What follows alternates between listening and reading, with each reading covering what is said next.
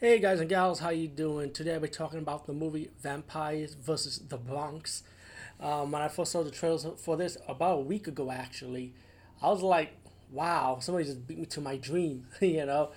But for me, if I show a horror movie in the Bronx, which is my hometown, by the way, guys and gals, it's definitely gonna be a com. Well, all right, it will be a comedy horror because I am talking about hopefully one day doing a killer Ouija board movie, you know, but which I posted a creepy pasta narration here, and you go check my cross dressing um YouTube channel where I did a lot of short horror movies, and I actually put that.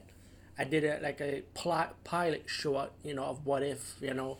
But one day, I have the money and support, maybe I do a real one, you know.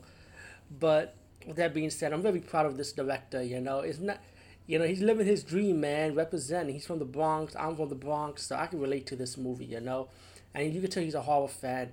And also, I recently saw an interview this morning with him talking about the movie, talking about how he's the fan of Lost Boys, Goonies. So you can see his inspiration for those movies put into this movie that he did about these three young kids. You know, when the the head the head character is gonna start a block party. Mysteriously, you get this guy making people sign off their buildings, or people are dying mysteriously. You know, and a properties being lost or getting paid out um, you find out that this guy's a familiar working for Grandmaster Vampires, which the vampires want to build a nest in the Bronx. Once these kids start finding out what's going on, they're gonna try their best to come overcome the obstacles to kill this vampire leader and and kill the vampires pretty much from not taking over the Bronx. All in all, I feel like speaking for me, and maybe I'm biased because, like I said, I'm from the Bronx, you know. So it's like I definitely gotta support this but the thing is, did I find myself enjoying this movie? Actually, I did find myself enjoying this movie. I did check reviews on this on IMDb, and a lot of people are hating on this.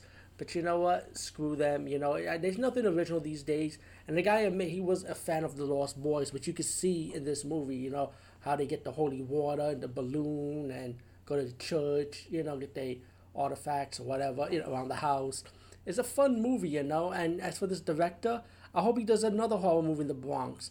If you're interested, guess what? I'm available. Contact me, holla, because I'm from the Bronx too, and maybe we can work something out. I got ideals also, you know, because I definitely want to support this guy, man, without a doubt. Anybody from the Bronx represents, especially in the horror movie genre, holla at me, because I definitely will support you guys and gals.